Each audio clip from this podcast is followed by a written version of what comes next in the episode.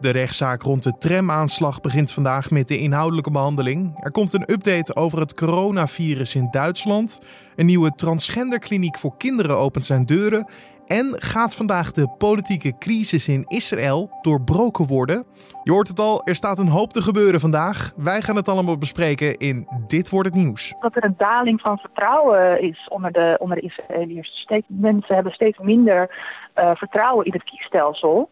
En dat is natuurlijk hoe dan ook uh, schadelijk voor de democratie. Het is een bizarre situatie, want in minder dan een jaar tijd gaat Israël voor de derde keer naar de stembussen. Na talloze mislukte pogingen om een kabinet te formeren, ligt de bal weer bij het volk om een nieuw parlement te kiezen. Waar het de hele tijd op stuk loopt, dat hoor je straks van journalist en Arabist Anna Krijger. Maar eerst kijken we kort naar het belangrijkste nieuws van nu.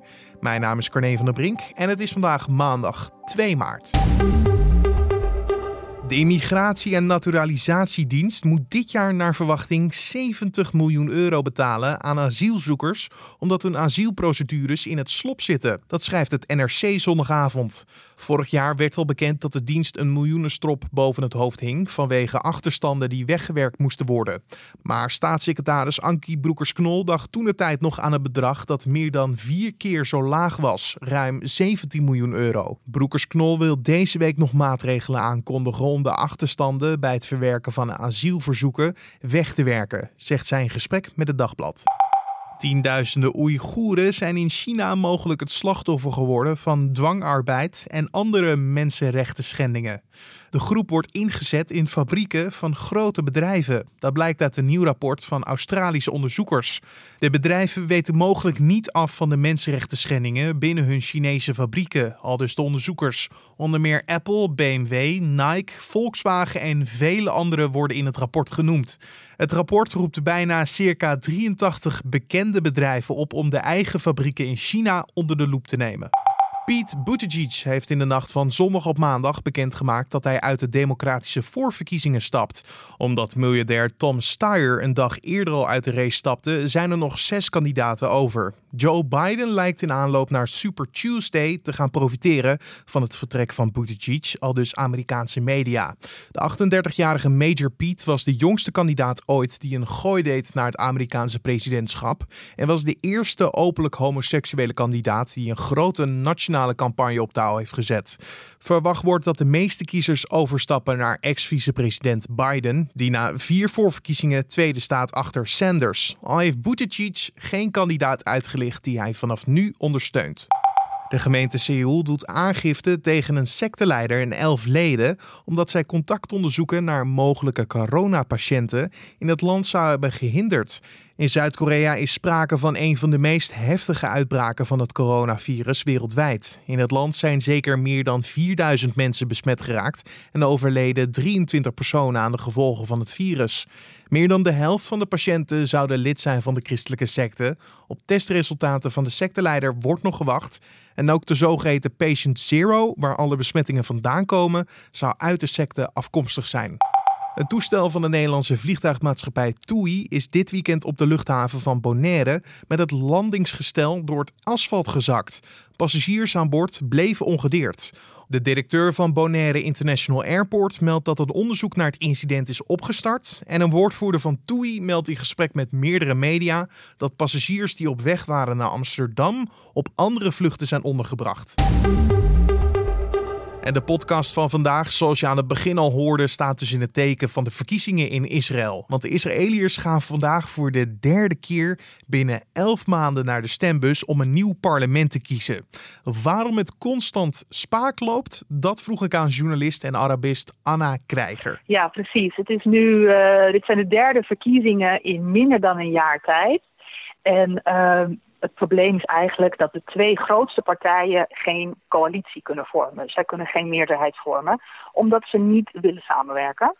Dat heeft uh, te maken met, uh, nou ja, enerzijds is er um, Likud, de, de partij van de zittende minister-president uh, Netanyahu. En uh, anderzijds zijn grote uitdager is Benny Gantz van de, van de partij Blauw-Wit. En, maar goed, de mannen hebben een hekel aan elkaar zijn allebei niet, uh, niet geneigd om, zoals je dat noemt, over hun schaduw uh, uh, heen te stappen. En um, ja, het lukt ze ook niet om met andere partijen tot een meerderheid te komen. Wat zijn dan de grote verschillen tussen beide partijen? Nou, het grappige is, er zijn niet zulke grote verschillen. Um, het Likud van Netanyahu is, nou ja, rechts-rechts zou je kunnen zeggen. En blauw-wit van, van Gans is nou ja, centrum-rechts. Dus ze hebben niet uh, nou ja, ontzettend uh, uiteenlopende uh, partijprogramma's. Het belangrijkste is eigenlijk dat Gans zegt... we moeten niet nog een termijn Netanyahu hebben. Dus stem op mij, want we moeten van Netanyahu af. En doordat er telkens weer nieuwe verkiezingen komen, lees je ook in stukken die erover gaan woorden zoals politieke crisis. dikken ze het dan aan of is er inderdaad een crisis op politiek niveau in het land? Ja, ik denk dat je dat wel zou, uh, zou kunnen zeggen. Uh, want ja, zoals het er nu voor staat, uh, zou er net zo goed een vierde verkiezing aan kunnen komen. Um, wat, wat het allerbeste zou zijn, hè, als je naar het belang van de kiezer kijkt, dan is het een brede coalitie waarin deze twee partijen gewoon gaan samenwerken.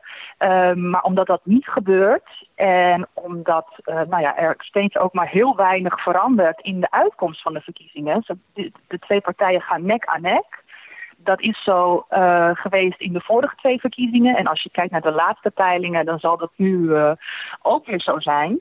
Dus ja, je kan wel zeker spreken van een, uh, van een, van een crisisjaar. Want dit wordt natuurlijk zo langzamerhand een beetje gênant. Want als we kijken naar de vorige verkiezingsuitslagen, zijn het telkens verschillende uitkomsten of is de Israëliër resoluut met op wie ze stemmen? Absoluut, absoluut. Je ziet dat er, nou ja, het is stuivertje wisselen eigenlijk de ene keer dan, uh, dan heeft uh, blauw-wit één zetel meer. De andere keer is het, um, is het Netanyahu. De laatste, stem, uh, laatste peilingen van deze verkiezing stond Gans van blauw-wit 34 zetels en die Koet Netanyahu 35 zetels.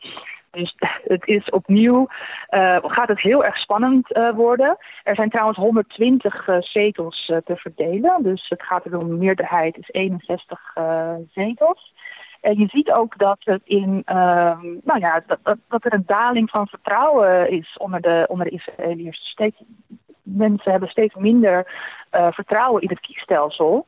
En dat is natuurlijk hoe dan ook schadelijk voor de democratie. Ja, want je zou je kunnen afvragen hoe de bevolking op dit moment kijkt naar deze politieke yo-yo. Zijn ze het zat dat het ja. telkens tot, tot nieuwe verkiezingen komt? Of, of uh, hebben ze nog ergens vertrouwen? Nou ja, het, het, het, het, gekke is dus dat nou, natuurlijk uh, is iedereen klaar met het uh, met continu naar de stembus gaan.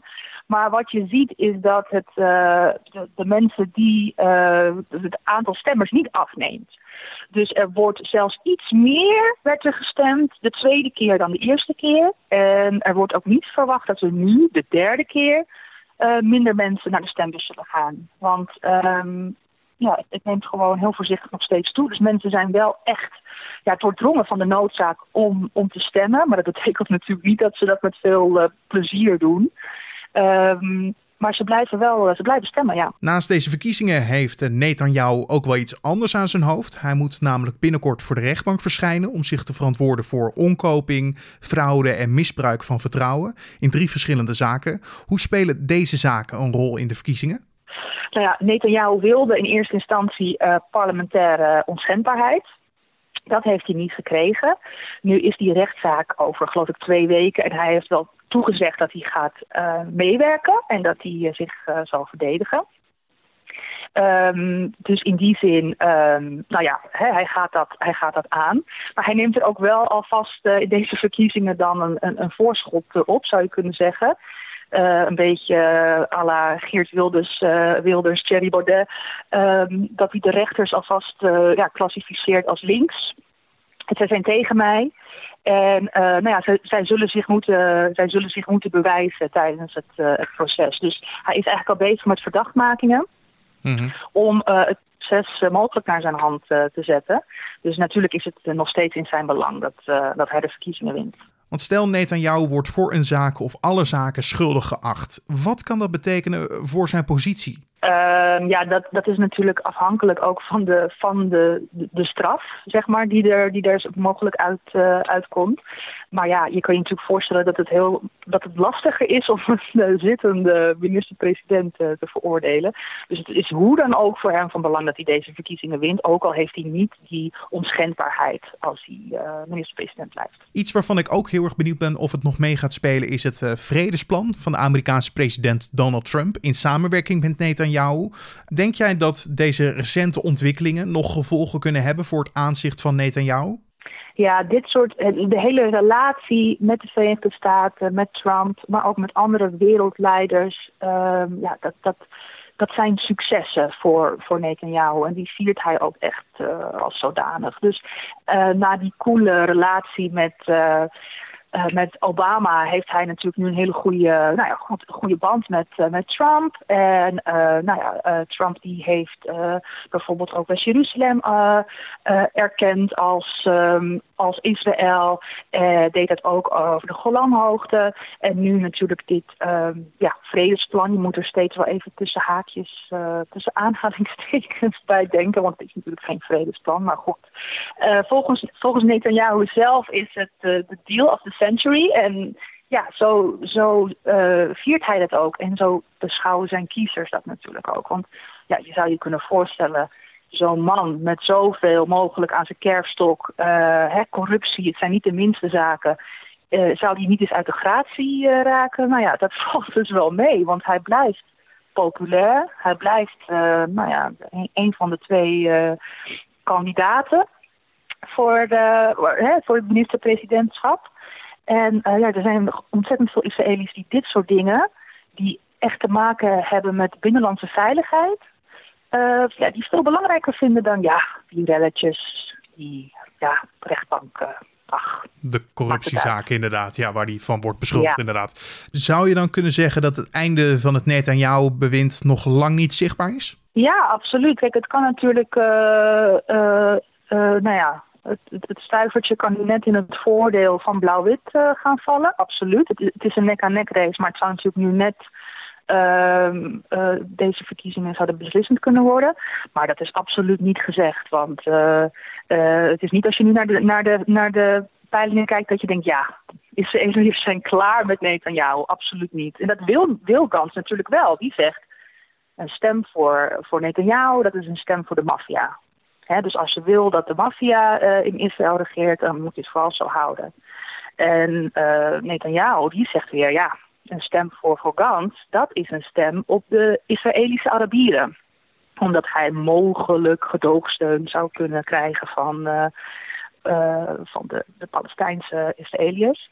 het gaat er maar net om wat je als kiezer erger vindt de maffia of de Palestijnen. Dat was journalist en Arabist Anna Krijger. En het verloop en de uitkomst van deze verkiezingen kan je natuurlijk volgen op nu.nl en via onze app. En dan kijken we nog even wat er verder op de agenda voor vandaag staat. In de rechtbank in Utrecht begint vandaag de inhoudelijke behandeling van de rechtszaak tegen Gukman T. Hij wordt verdacht van het plegen van de tramaanslag in Utrecht vorig jaar maart, waarbij vier mensen om het leven kwamen. RTL Nieuws meldde gisteren nog dat op zijn wapen teksten stonden geschreven die verwijzen naar de islam, de sharia en Allah. En de Duitse gezondheidsminister geeft vandaag een update over de stand van zaken rondom het coronavirus bij onze oosterburen. Duitsland is na Italië het Europese land met de meeste besmettingen. Het aantal infecties steeg er zondag tot 129, bijna twee keer zoveel als op zaterdag.